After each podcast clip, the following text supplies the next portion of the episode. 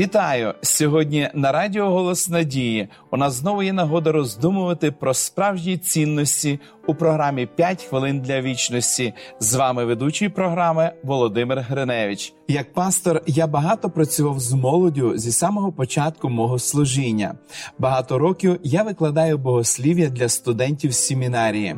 Мені доводилося бачити сотні юнаків та дівчат, які виходили з найважчих ситуацій, і зрозумів, що одним з факторів, що забезпечують успіх, є труднощі, а не їхня відсутність, як вважають багато. Спробую проілюструвати цю думку одного з льотчиків, які відзначилися під час Першої світової війни, називали Ас з Асію. Його заслугою була рекордна кількість перемог у повітряних боях. Під час Другої світової війни він зумів вижити після катастрофи літака над Тихим океаном, провівши 22 дні на плоту майже без запасів їжі. Ще до війни він став президентом компанії, відомої сьогодні як American Airlines, що стала першою рентабельною авіакомпанією в світі. Проте цим видатним досягненням передувало життя, сповнене труднощів.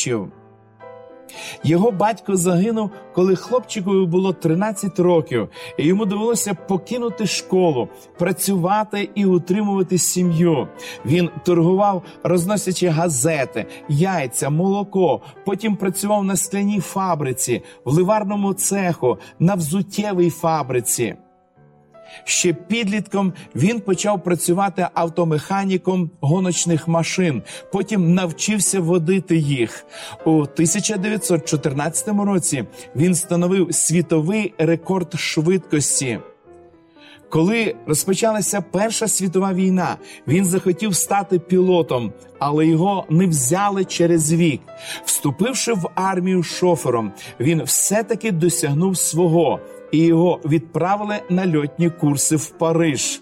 Зрештою, він став кращим у світі пілотом. Його ім'я Едвард Вернон Рікенбакер. Дослідження підтверджують, що труднощі загартовують.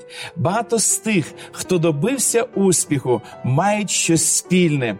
У них було нелегке дитинство, їм довелося приймати визначальні рішення в житті. Час показав, що труднощі стали стимулом для того, щоб встановити кращі і високі цілі.